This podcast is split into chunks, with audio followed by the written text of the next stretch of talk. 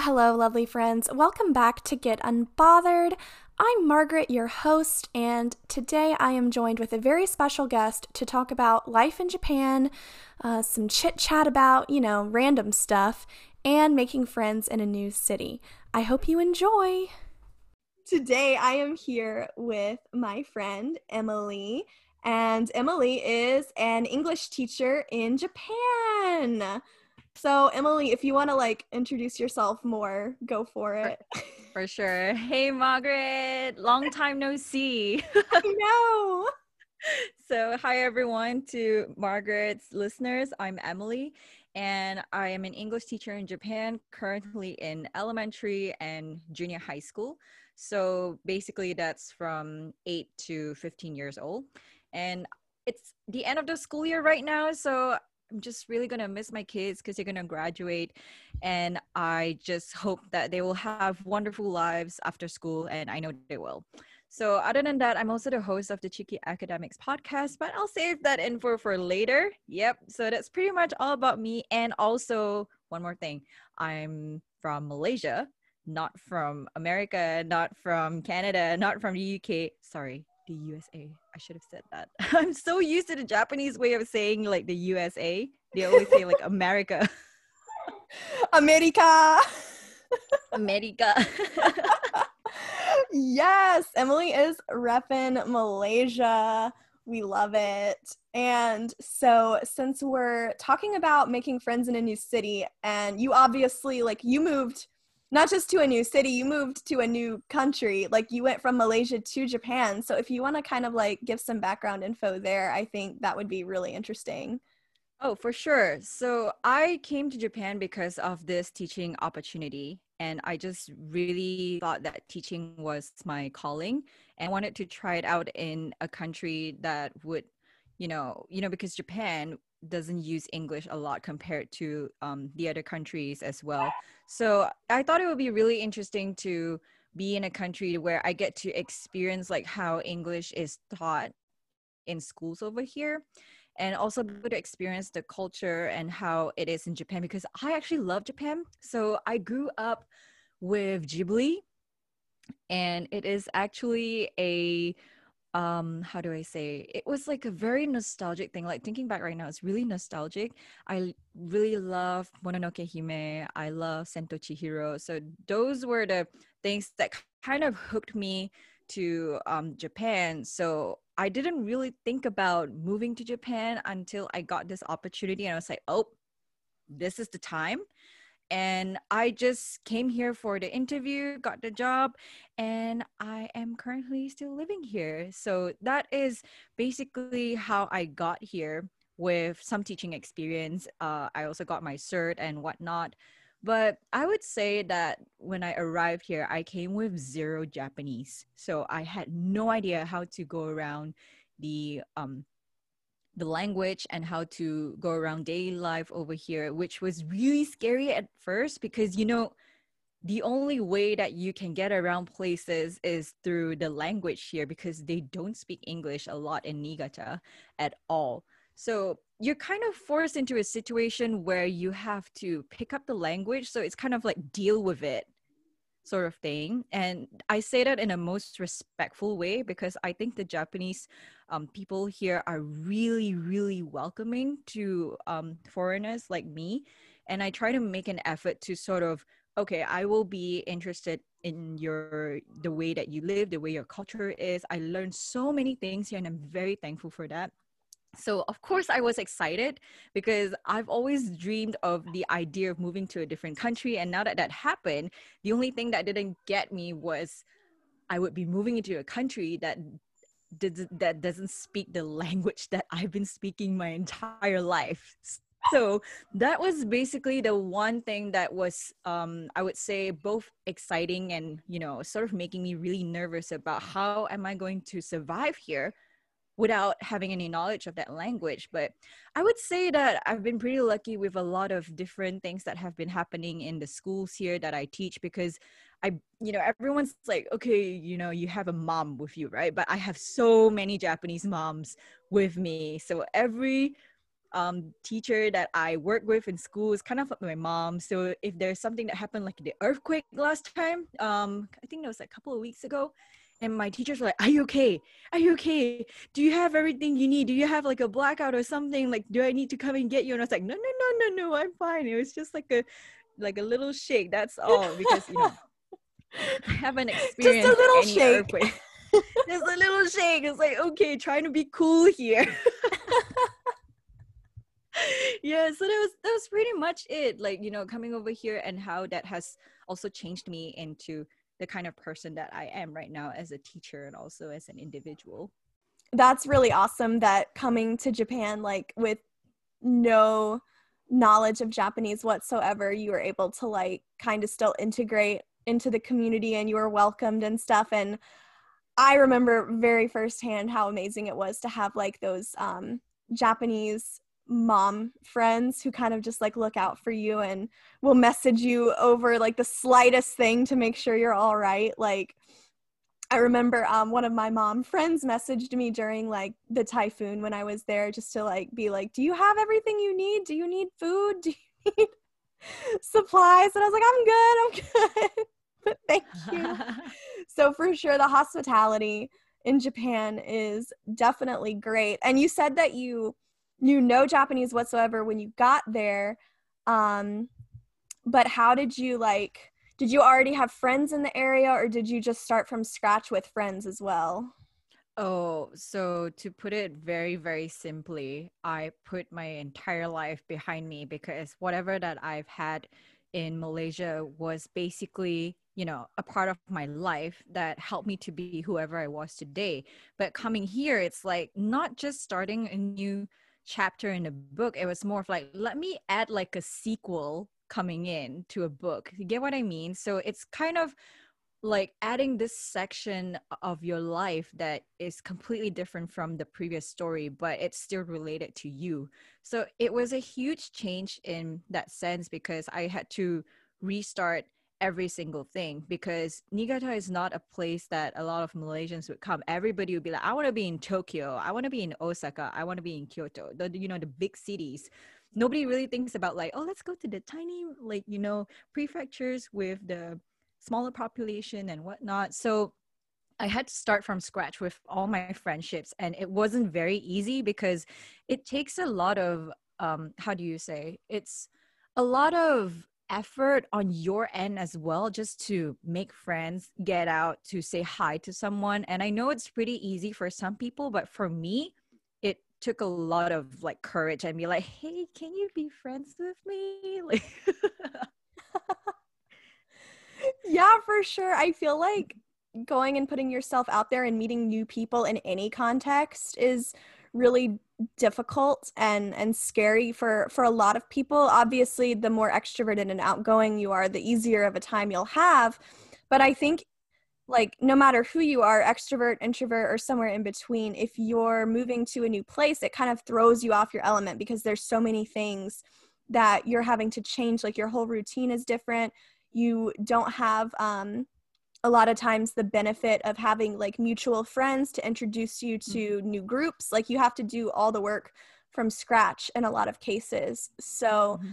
i mean i think it's awesome that you were still able to kind of come out of your shell and find friends, even though it took a lot of courage and gambateing. Definitely a lot of that. And I would say that even though I've been here for like almost three years right now, it's still it's still difficult for me to go out and say hi to like a new person but it was a lot easier to do that when i was with like friends that i already knew or even some acquaintances whom I've been talking to just a little bit. So I think that that little connection that you have is really important no matter how big or small because that's like your key into so many different networks, so many different friends, so many different opportunities. Definitely, definitely. And I guess just to kind of give um my listeners some background information about our friendship because I know you came to Japan before I did, so you were already there when I arrived in Niigata. But when I arrived, I definitely struggled with making friends because I was um, although I had been to Japan before for study abroad and I did speak Japanese um, a little bit at least, I was like still very shy and very like nervous and anxious about mm-hmm. meeting new people and starting from scratch. And the people that I initially tried to befriend, um, they were really nice and stuff, but I just didn't feel like we clicked mm-hmm. like on a close level. And I'm the type of person where I'm not very satisfied by like lots of acquaintanceships or vague surface level friendships. Like I really only feel fulfilled by deeper friendships, if that makes sense. Um, For sure. So I was just kind of really struggling for a bit because, you know, I was not really connecting with the people that came in my cohort for teaching um, with the JET program. Like, again, they were all really nice and, and really fun and cool people, but I was so shy and so nervous too that I think I just I had a hard time connecting in like that large of a group. And I was also um I talked about this in the last episode that I recorded. It hasn't been published yet, but it will probably come out before this episode does. So hopefully the, the nice timeline, plug. hopefully the timeline like adds up. But I talked about this in a previous episode. Um, I was actually while when I came to Japan, I made the decision to not really drink much alcohol, which is hard to do in Japan because Japan is very um, a very alcohol loving culture. Like everybody drinks in Japan for the most part, and quite a lot too. So I was um, I wasn't sober at that point, but I was like very much trying to moderate and mm-hmm. like control my drinking and so like i had a hard time finding people that sort of aligned with my goals. And when I met you, I was like super relieved and excited because you and then um, your friends, who I also got to meet um, and befriend, like you guys weren't huge on going out and drinking a ton. Like, yeah, we still drank, but it was, I felt much more in my element because I wasn't like feeling peer pressured, if that makes sense wait wait wait let me like clarify that point here. It's not that i'm completely off alcohol it's just that i've already been through that stage. So you do you remember the chapter series kind of thing that i was saying just now? Yes. So alcohol was that past book that was already done. It's been published it's done. Yes. So like i think this this is all have to do um this all had to do with covid as well because before covid happened a lot of these drinking parties were happening and obviously they happened in such large groups but considering that it happened um, last year the entire of last year so it took away a huge part of what traditional um, Japanese like culture would be. A lot of people think like, oh, it's just your tea ceremony, your anime and stuff, but drinking is a huge part of your culture, like you said. So the pandemic actually took that away in a not really took it away, but more like minimized it so much because they had to close the bars early and whatnot. So I think like that kind of motivated me to also put that alcohol thingy in my in the past because I went to so many of these um drinking parties because of um you know because you know when you get invited to a school party you don't really say no and it is also like courtesy because that kind of party is for you to appreciate all your teachers around you and have a good time something like you know you know bonenkai is right so basically it's the end of the year party where the my bonenkai was just... canceled because of oh, covid oh no, oh, no.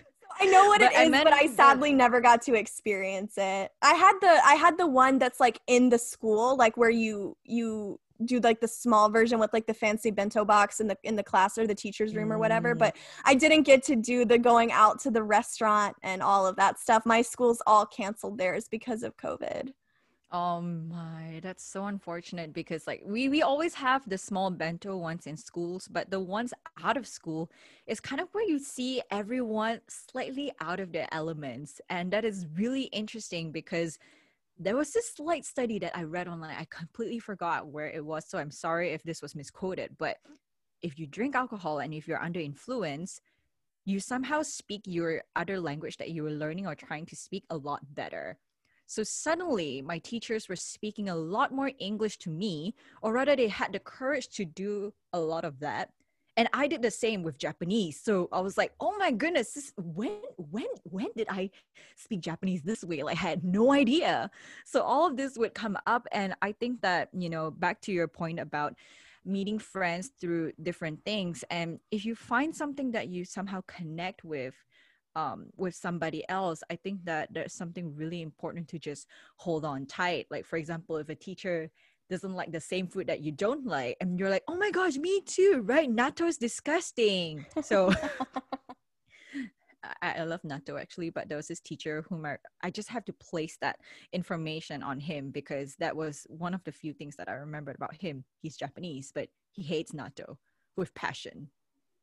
Well i can i can definitely understand that because i too hate natto with a passion. Um i would definitely eat it when it was served with like our kyushoku or school lunch, but um, just as like a like sign of respect or whatever, because there were two, there were only two things at kyushoku that I refused to eat, and it was the like shishamo fry, like with the the eggs.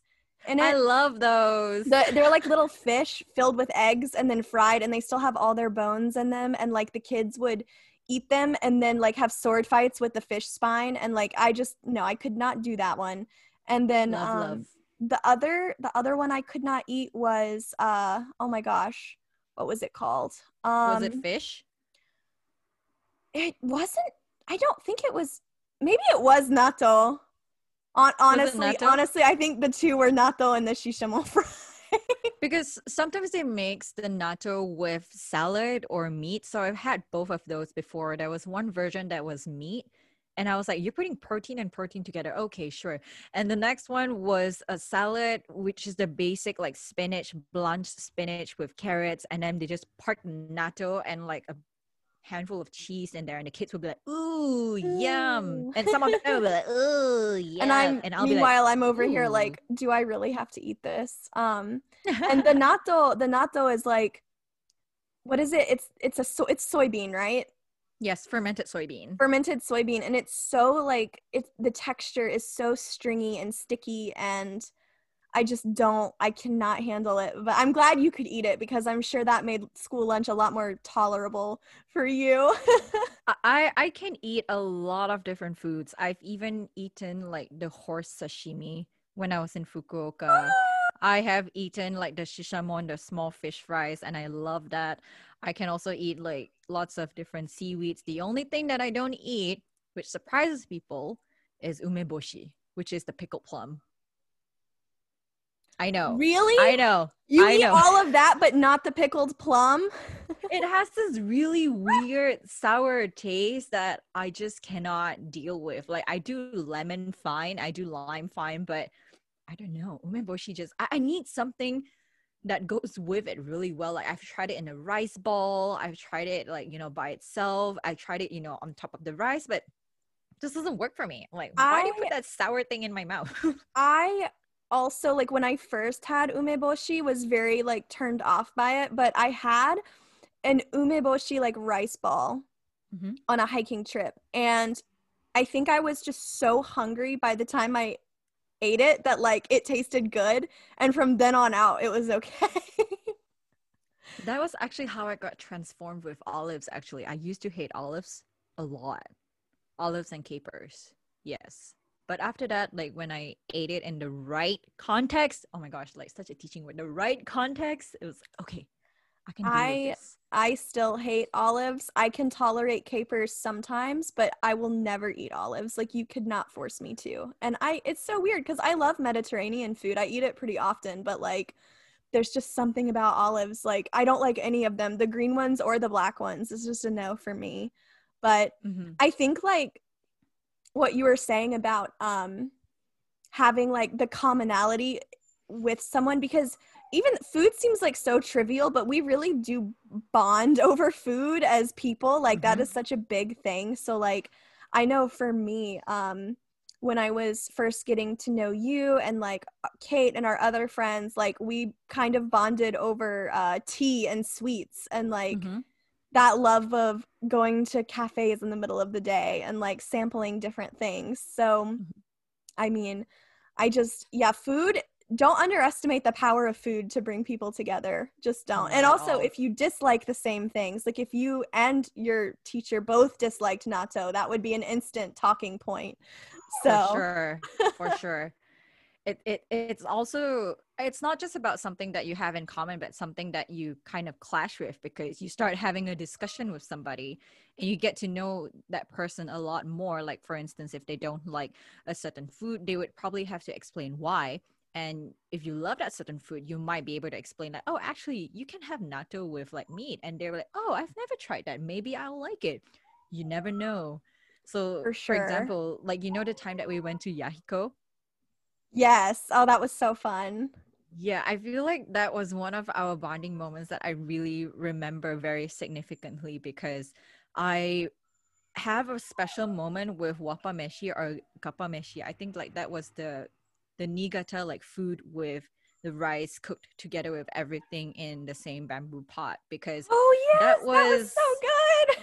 Yeah, because that was actually one of the first traditional Niigata foods that I've had when I came here during my interview. I had no idea where to go. I was googling and it was during Obon, which means like it was a holiday and a lot of restaurants were closed, but this shop just happened to be open. So I went in. I was like, okay, this sounds traditional. And I just saw the picture. I pointed, I wanted this one with zero Japanese. And I had a special moment with that food itself. So when I brought you to Yahiko for that, I felt like that moment was kind of recreated with just a different person. Yeah. Oh, that's so sweet. I I so distinctly remember like going to Yahiko that day and you being really excited to take me to the restaurant and like show me introduce me to the food because i had not had that before. And that is like such a major traditional dish in niigata and i'd been there for like months and still never tried it. So like yeah that was a great bonding moment. And then also bonding over the the panda mochis that are so oh my good. gosh yes yes. They're in supermarkets right now by the way. I am jealous. I like would love to just be able to go to the supermarket and buy those but you know, back in my day, it was an hour train ride. Oh my gosh, yes. yes, yes, that was crazy. Like, I I know you love your panda mochis, but I don't think it was worth the entire train ride just being there. Well, I also every time I was there, I tried to do like either the shrine and get a stamp, or do the hiking, or go to the park. Like, cause I went I went a few times actually, and I also I made friends in Yahiko. My, the turning point for me because even before like I kind of started getting closer with um with you and like Kate and Jody and everybody um I actually befriended deaf people in Yahiko because I saw them signing and I only knew one um, sign in Japanese sign language, which is hello. and it's like I'm doing it now, but it's like two people, it looks like two people bowing to each other, you know, because in Japan, like the traditional greeting is with a bow. And I know um, American Sign Language. So, like, and deaf culture is very similar all around the world. Like, deaf people are just very open and inviting and they want to, um, they want to talk and like share. So I just mm-hmm. went up to them and I started doing some American Sign Language and then we like figured out what we figured out how to communicate with like Google Translate and using a mix of Japanese and sign language because another person knew a little bit of American Sign Language and like they just invited me to hang out with them for the rest of the day.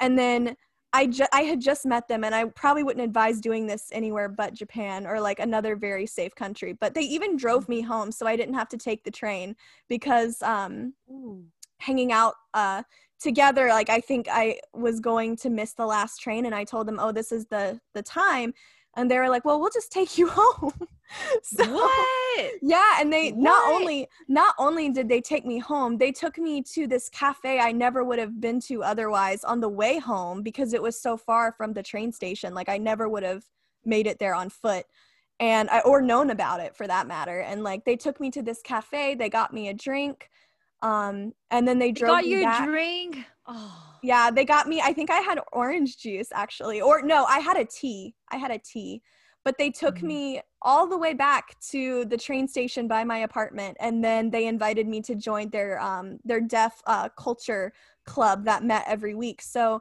I think like a lot of the times when you're in a when you're in a new place like you just have to be receptive to meeting people and like you just never know like going and exploring like i fully thought i was just going to be hanging out by myself the entire day because that was that was my plan. I just wanted to like explore and have some me time um, and i ended up making some really good friends and they honestly like are they were a huge part of my experience in japan and making it what it was and not only did i get to study japanese but i also got to study japanese sign language which was so much fun that's and that's actually where i met uh, the mom friend i was talking about who like ah.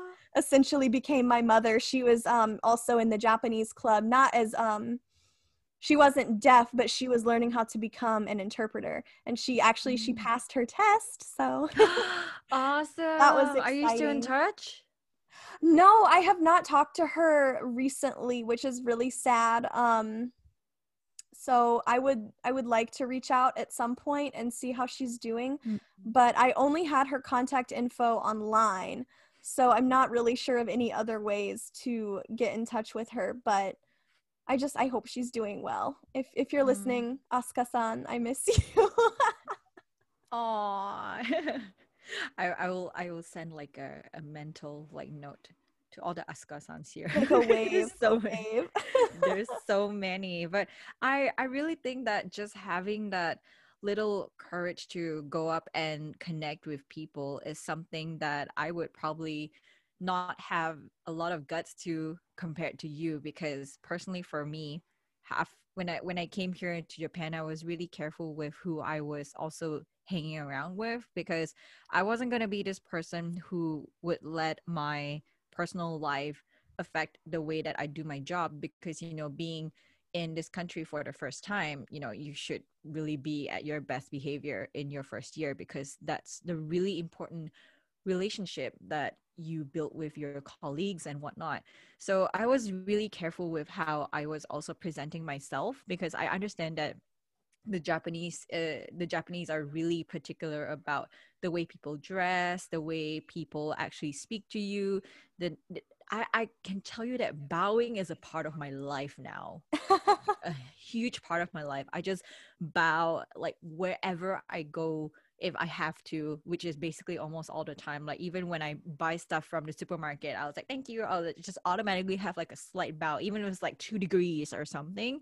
So it is just, oh, I, I feel like just bowing is a sign of also respect for the other person, for whatever that they're doing for you. And you kind of bow even more depending on the person's status. Like if it's a principal or a vice principal you kind of have to go down a lot more and if you're sorry you're going even further. Like just bowing right now you might as well be at your knees to be very honest. Like it's time to touch our toes for sure. This is where yoga comes in handy just saying. So everyone if you want to you know sort of be able to do all these things yoga helps. Yoga helps. Yoga yoga helps with the bowing. I would say for me bowing helped with the yoga because i have never been a yoga person. I've never like been very flexible. Um but yeah, when you're in a country like Japan or anywhere that uses a bow instead of a handshake for a greeting, yeah, you you that that sticks real quick. And I've actually been back in the US for almost a year now. It'll be a year in like a month, which is hard to believe. Um but I still have the habit of bowing to people like on the street and until now. Like, yeah, I still It's very slight. It's very subtle because most people like in America will just look at you like, "What? What are you doing?" Um, because that is not what we do here. Um, mm. Most people in the U.S. like to say thanks or what, whatever. Like, either do like a handshake or a wave or like a smile, something like that. But I still have the habit of of bowing, which I think is very funny. I had that same issue when I went back to Malaysia like two summers ago. And it was a time where I thought that I was back in my comfort zone. But Japan became my comfort zone because the days that I didn't bow or I didn't sort of raise my tone of voice when I was talking to people, I, it felt really weird speaking like, hey, can I get a coffee? Like when I speak at this tone, it was really weird. It's like, hey, can I get a coffee, please? Like, you know, that that kudasai at the end. Like I really feel like that has been a huge part of the way I ask people for some things. And not that I was a rude person before. Like I, don't like being rude. It's just that it became increasingly polite because Japan has put me in that situation also to be like, hey there it's fine to have this kind of tone of voice this way that you pronounce certain words the way you bow when you say hi to someone it's like whoa i can't let go of that right now i know i i totally get that because i actually i think my english speaking voice at least in um in professional settings has been like permanently altered by learning japanese because whenever I order food or whenever I ask a request of someone or try to like get clarification from a superior, I definitely go into my high pitched like Japanese tone and I don't know. I don't know how to stop it. I don't think I'll ever stop it, quite honestly. Not at all. Not um, at all. And it just means that whenever I do come back to Japan, uh, once this like whole pandemic thing is over those those habits will return and i will be like a solid member of society and hopefully be able to make friends again. So it will all come back to you when you're in your zone because like when you're back in the us you would probably forget some of your japanese unless you've been constantly studying or something because that's what happened to me. Like when i went back to malaysia i was like wait I knew how to say this in Japanese, but I just completely forgot. But when I came back here, I was like, oh, I got it. I got it. It's all back. Yeah. Yes, for sure. And I've definitely sadly forgotten a ton of Japanese, which is also probably why I've been more reluctant to reach out to my Japanese friends because we never really communicated that much in English. Mm. And I am like very afraid of sounding stupid or sounding like I've forgotten as much as I have, which that's just my own insecurity that I need to work on. And I think once I start studying again more seriously, I'll feel better. But I've just been like a lot of people during this pandemic kind of in a funk where it's been very hard to like get motivated to to do anything um especially anything productive. I mean for a while it was a good day if i put my bra on so. oh my gosh yes totally agree. Like it is just one of those times where you feel like oh not going out not doing anything. It's okay it's okay. Yeah. It's fine. But I am I am cautious when I get on Zoom calls though because you know if you're getting in front of a lot of people, which is you know you don't want to be walking around without your bra like in case I don't know if like if you raise your hand or something falls by accident and you have to stand up and run in the camera right there. I don't oh, think for I sure, want to do that. For sure. And it's also like I don't know if you've seen this, but there are some videos that have gone um viral over the past few months of people who were in like a work Zoom call and they weren't wearing pants and they forgot they weren't wearing pants and they stood up and it was just oh, underwear. Oh man. Oh, man. I have definitely read about that before and that was like a horror story. It's like everyone had to pick up new work ethics in the entire year of 2020, which was surprisingly a very interesting way on how the market actually responded to that. Like some companies, I think this was Uniqlo, they were creating a pajamas and you could also wear it as a suit when you work online. So it works both ways. It doesn't look off at all. Yeah. okay, interesting. I'm to have to go over to uniqlo.com and, see, and see if the US store has this magical invention because I would love to have some professional pajamas where like the person on the other side of the screen doesn't know the difference. That's just a life hack right there that everyone needs. I think that it would be a very beneficial thing for people who just, you know, have this new habit of getting out of bed like 10 minutes before your Zoom call or something and yeah i i honestly think that this is a way that people feel they could be a little bit more productive per se but at the same time i feel like some people might also still miss having that you know that moment in the day trying to dress up trying to feel good because that's the way some people respond to like taking care of themselves and speaking of like you know, taking care of yourself in a new country. Sometimes even just dressing up would actually help you to feel good about yourself. Like today, uh, today I, I just you know want to put on a little bit of eyeliner, a little bit, you know, a really nice dress, and I think that's fine. Like completely fine if you want to feel good about yourself for some days. Definitely, like at least for me, I know that I always feel 110% better about myself when I take the time to like get dressed, put on a little bit, just a little bit of makeup. I don't wear much, but the makeup that I do put on, I'm like, yeah, girl, you look good. So it definitely it definitely helps with like my self-esteem and it helps me like if I need to accomplish tasks that day, I feel like getting ready helps put me in the right mindset. But I can definitely appreciate the times where we just need a lazy, like, cheat day with a pajama suit double because or, or we can't we can't be perfect every day. Or nothing just don't wear anything. Just be careful. Just just you know don't have your camera on. Yeah for sure. Please don't. And but yeah 2020 so much changed.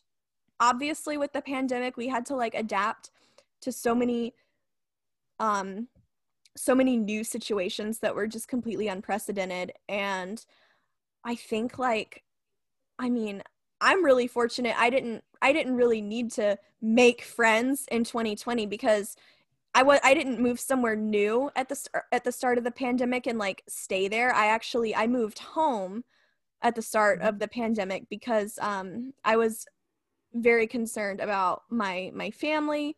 I didn't know like no one really knew like where the virus was going, how bad it was going to be and there was talk of borders closing and my um my fear was getting stranded and not being able to come home and see my family. And if something happened like not being able to take care of them or help them was just like really scary for me. So i came home and i was fortunate to have um, a lot of my friends that I've known for years nearby, and so we were able to to Zoom and to talk and to um, play online games together. So I wasn't having to make friends during the pandemic per se, but I also think that when the pandemic kind of gets better and people are vaccinated and are socializing more and people are able to move and stuff it's like we've gone so long being isolated like i'm almost afraid that i will forget how to make friends.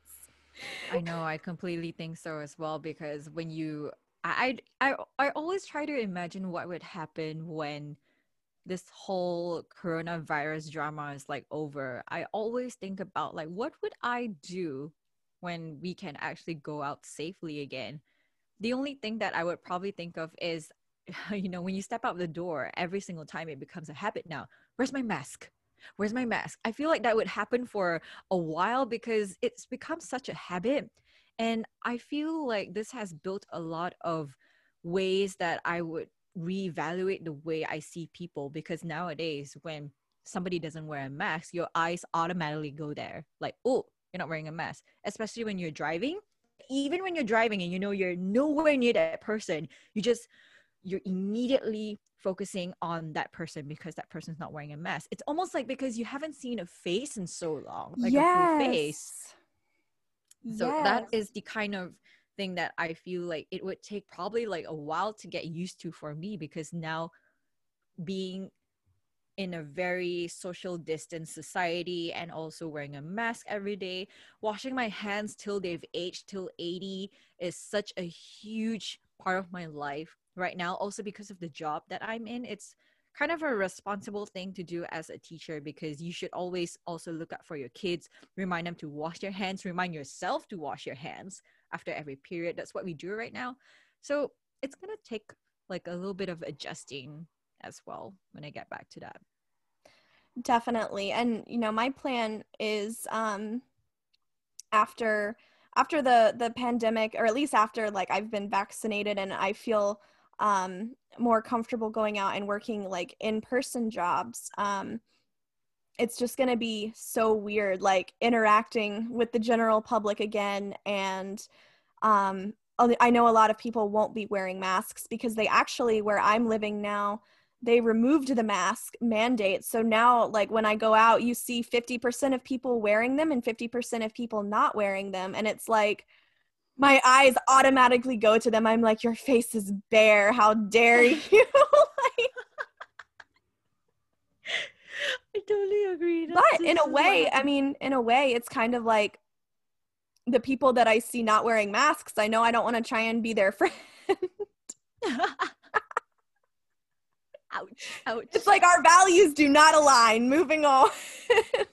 no, it's almost like going back to the food conversation, but I don't want to have that conversation on like whether or not you should wear a mask at this point in time because that's going to take like a whole lot of debating and it's going to be a clash of like, you know, opinions as well because you know, despite this virus, you still see people going around having different opinions about it. It's like, nope, I'm still gonna go out. Nope, I'm still gonna drink nope, I'm going to wear a mask. Nope, I'm not going to go out drinking. And everyone has their own reasons. And there's no way that you can sort of align every single person um, unless something like really, really, really, really bad happens. I mean, look at this virus. It's like a huge thing. It's a pandemic, but you still see people going like, no, it's not true. The virus is not true. I'm fine. That's that's completely okay to just go out and just live life as normal and believe that you will not get it. I was like, it doesn't work that way. That's just me. That's just me. If you have other opinions, you just hold on to them. I'll hold on to mine. I, I am not gonna say anything. I will I will I will say I definitely agree with your opinion. Um I throughout the pandemic have been um what a lot of people would call overly cautious. Um up until up until recently really um because you can only be you can only be super cautious for so long and when i started working again in um, in retail because i was at the point where i needed to at least work through the holidays to make some money. Um, i was around like so many people that I, I did feel a bit more comfortable doing like a few small gatherings here and there so i've i've had a few gatherings with like family and close friends but I ha- and I've eaten at restaurants where like they have outdoor seating or I've sat inside if the tables were socially distant at like a very off time when there's not many people.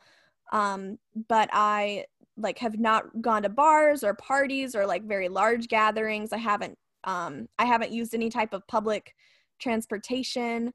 I always wear my mask. I'm always washing my hands. Um, I've been tested for COVID just to make sure that I'm not like spreading it around unknowingly. Mm-hmm. Um, but yeah, it's interesting because I I do know people who have such different views on it, and sure, you're entitled to your your view, and if you already like have to say go work at a big grocery store and you're already um you know putting putting your life at risk just to do your job then if you feel like you can justify going and doing some more unsafe activities, that's fine. But I just wish that like people would at least wear the mask because I think we mm-hmm. can all agree that the mask does help spread germs. Um, but eh, it is what it is. You can't ever get the entire population on the same page. It just doesn't work that way. No, life is not like that. Uh, like, and that's the thing that I would like to also like tie back to what we were talking about, like with making friends, because when you somehow find somebody that you click with, it also doesn't mean that you are clicking 100%. I mean, you and I have our own disagreements, but we make it, you know, happen and we keep in touch like sometimes. And I honestly think that this is such a perfect opportunity to also catch up because we both have podcasts now, although no, I mean, like yours is not a surprise. Like, okay, Margaret has a podcast. Of course she has a podcast. Why wouldn't she have a podcast? so it's like we kind of drove into that that same area where both of us also started podcasting. Like, I think roughly around the same time. I was like December last year. Yeah. Which is so funny because I don't think like neither of us knew about the other's podcast because I wasn't doing any type of like podcast promotion or anything at that point in time. I wasn't even on social media. So I like genuinely had no clue that you were podcasting around the same time as me. And I'm not surprised you have a podcast either because you have so many awesome, well thought out, well researched opinions. So I'm definitely not surprised that you wanted to share them with the world. oh, thank you. You too, as well. It's always like a thrill to see that your friends are also moving kind of in the same direction as you. Not that if you're going the opposite direction is a completely bad thing. It's more of like a very huge plus point. I'm so glad to know you, Margaret.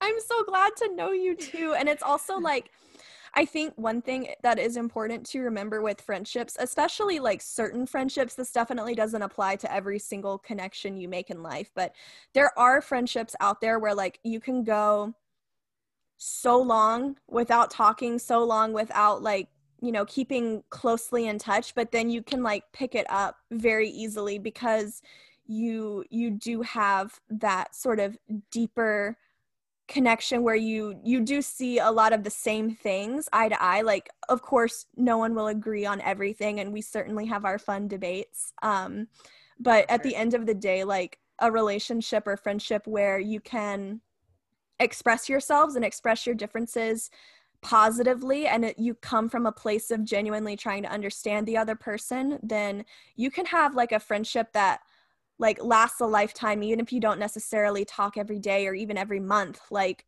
which i think is something so awesome because every time i've caught up with you over the last year it's just so natural and so easy.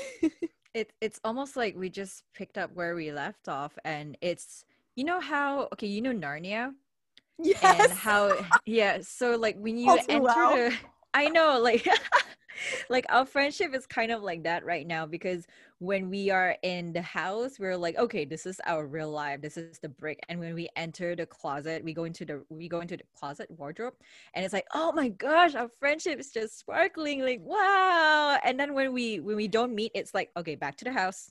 Okay that's fine. And we go back to narnia again. It's like oh my gosh razzle dazzle she's still there yeah so it's basically uh, like our friendship is like narnia right now It truly is. And it's so funny that you say Narnia because you don't even understand how obsessed I was with Narnia as a child. Did you read the book? Yes. Oh my gosh. C.S. Lewis for life. I was obsessed with those books. It wasn't even until like I think after I read them I realized the allusion to Christianity and stuff and I was just like, well, yes. Whatever. I'm just enjoying I'm just enjoying the the magical wonder of finding a whole new world and like all of this stuff. So yeah, that's really funny enjoy. that you said that because I genuinely loved Narnia so much. Read the books, loved the movie. Also was a huge fan of Bridge to Terabithia. I don't know if you ever read that book. Oh my gosh, yes. it's such a classic, but it makes me cry every time. Oh my goodness like okay I, I knew about i knew about that as well because the the girl who played what's her name? I cannot remember her name. I am so sorry to anyone who is a fan of that but the girl who played that character she was also in charlie and the chocolate factory. That was also another way that i knew about her like oh my gosh we need to look this up before you actually oh, publish no, this in a I didn't know this. Are you joking? Really? Really? Um, okay. Uh, uh, podcast edit here. Pause. Pause. Pause. yes. Okay. I, I'm resuming. I'm resuming the recording. We determined it's AnnaSophia Robb, and she played Leslie Burke in Bridge to Terabithia, and then she played. Uh, Vi- was it Violet Beauregarde? Yes, the bubblegum girl. The bubblegum girl in Charlie and the Chocolate Factory. So mind blown. I had no idea, but yes, it is the same. It is the same actor. Wow. I love both of those. Yeah. I'm just very excited that you that you know Bridge to Terabithia because that one is definitely less popular overall. But it's so kind good. of like an Alice in the Wonderland ish kind of because you know how the two kids were going off to a different world and you know they get bullied in school for being different. So that was kind of something I felt like a couple of movies were happening something something around that theme at that point in time. So it was a very familiar kind of storyline but they brought into a completely like different fantasy world. And i'm going to really back to narnia for a bit because i want to plug in this point. Narnia was the movie that made me interested in turkish delights. Yes. Yes, yes. so when i went to turkey i was like what is this turkish delights? I was like oh Oh, like okay. so you had real Turkish delight? Yes, I've Is it as good Turkish as it looked delight. in the movie? I would compare it to quite a lot of desserts around the world that have a similar texture with a powdery coating. So it was actually just a very comforting thing to have like a quick bite, a quick snack that you want to, you know, just have something sweet and definitely pair that up with a hot drink. I don't recommend like um hot chocolate or was it hot chocolate in Narnia? Um because sweet on sweet is kind of like clashing. So yeah. if you have it with like tea, uh, which is a very popular Turkish thing, I did have mine with tea, Turkish tea. So it's just black tea that costed like what? It was super cheap. I can't remember. Like 25 cents USD or lesser. Can't remember. It was like three oh. or four years ago. So have that with Turkish delights, and I was like, oh, this is it. So yeah, our friendship's like that. Like, oh, we can we can describe our friendship as Turkish delight. the funny thing is none of us are Turkish. So no, no. but I will say that when I watched that movie, I was very intrigued by Turkish delight. And I will say I stupidly did think that he was not eating sweets. I thought he was literally eating turkey like the bird. because I don't think at the time I realized that like Turkish meant um the country Turkey. I just was like, "Oh, Turkey, like Thanksgiving" because I was like 7. We were young. We were young. Very young. So I'm I'll. I'll give myself a break there. But I do know now that Turkish delight is like a powdery cookie. I've just never had it. Mm-hmm. But that's great. And yeah, I just when you talk about like stuff like Narnia and and like the the idea of making friends as a child like not not that there's no difficulties with making friends when when you're young. Like i still certainly struggled at every stage of my life to sort of push through like my my social anxiety and and talk to people and connect with others. But i will say that um i feel like making friends as an adult like after college or after like some sort of educational setting when you're no longer just surrounded by people who are interested in the same subjects as you like it's so different and it adds this extra layer of difficulty on top because you're not just like connected anymore by taking the same class or having a mutual love of learning the Japanese language or art. Like you have to really um sort of dig deep and go out and forge those connections on your own. And especially if you go to a new place like a lot of the times the people there already have an established friend group and might not be so receptive to welcoming newcomers. And it can just be it can just be like a very defeating and exhausting feeling to go through. Because mm-hmm. i know when i first went to japan um, even though I was still invited to go out drinking and stuff, like I still felt very much sort of on the outside. I didn't feel that like sense of inclusion that I wanted to feel. But it mm-hmm. it takes time really to find that and I I feel like if if one friendship or one friend group isn't working or not progressing in the way that you hoped, like that's okay because there's still going to be people out there um f- for you, not like that sounds kind of romantic. There's someone out there for you, but your people are out there. You'll find them. You just have to like you just have to really try and and have the courage and be brave and so I I was so lucky to like meet you and to and to meet the people that I did eventually because it was it was worth the struggle. It, it got me through to the other side for sure.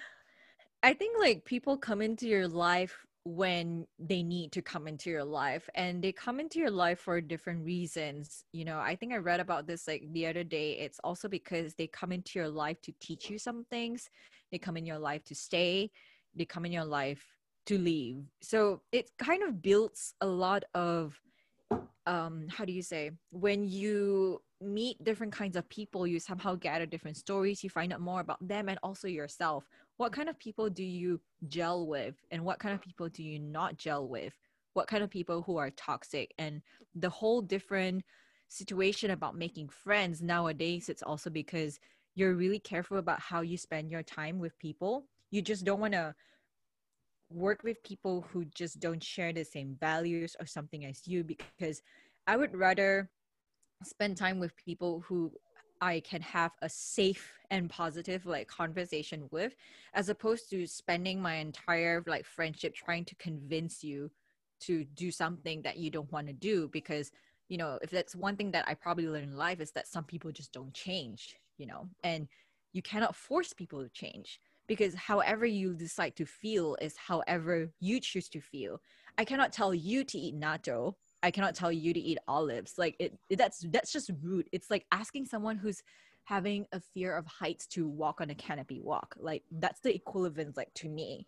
So i wouldn't put people in that kind of dangerous situation as well and that's how i've also built my friendships over here because they do take a while for you to understand the kind of values that people have because you know when you meet someone for the first time like you said it really takes time to get to know a person um, even have a chat. But obviously you go in there with an open mind. You don't go there like judging people like straight away because like why would you do that? You know you've barely just known um, the person. So it would really be great if people would just be honest and open with each other like I'm, i don't mean honest as in like please give me your social security number or something i mean honest as in like it's fine to have that layer of conversation where you just feel positive and safe with someone you know basically that you know emily actually i think you should give me your social security number I'll tell it. I'll tell you after the podcast. How's that? And then and then maybe your credit card too.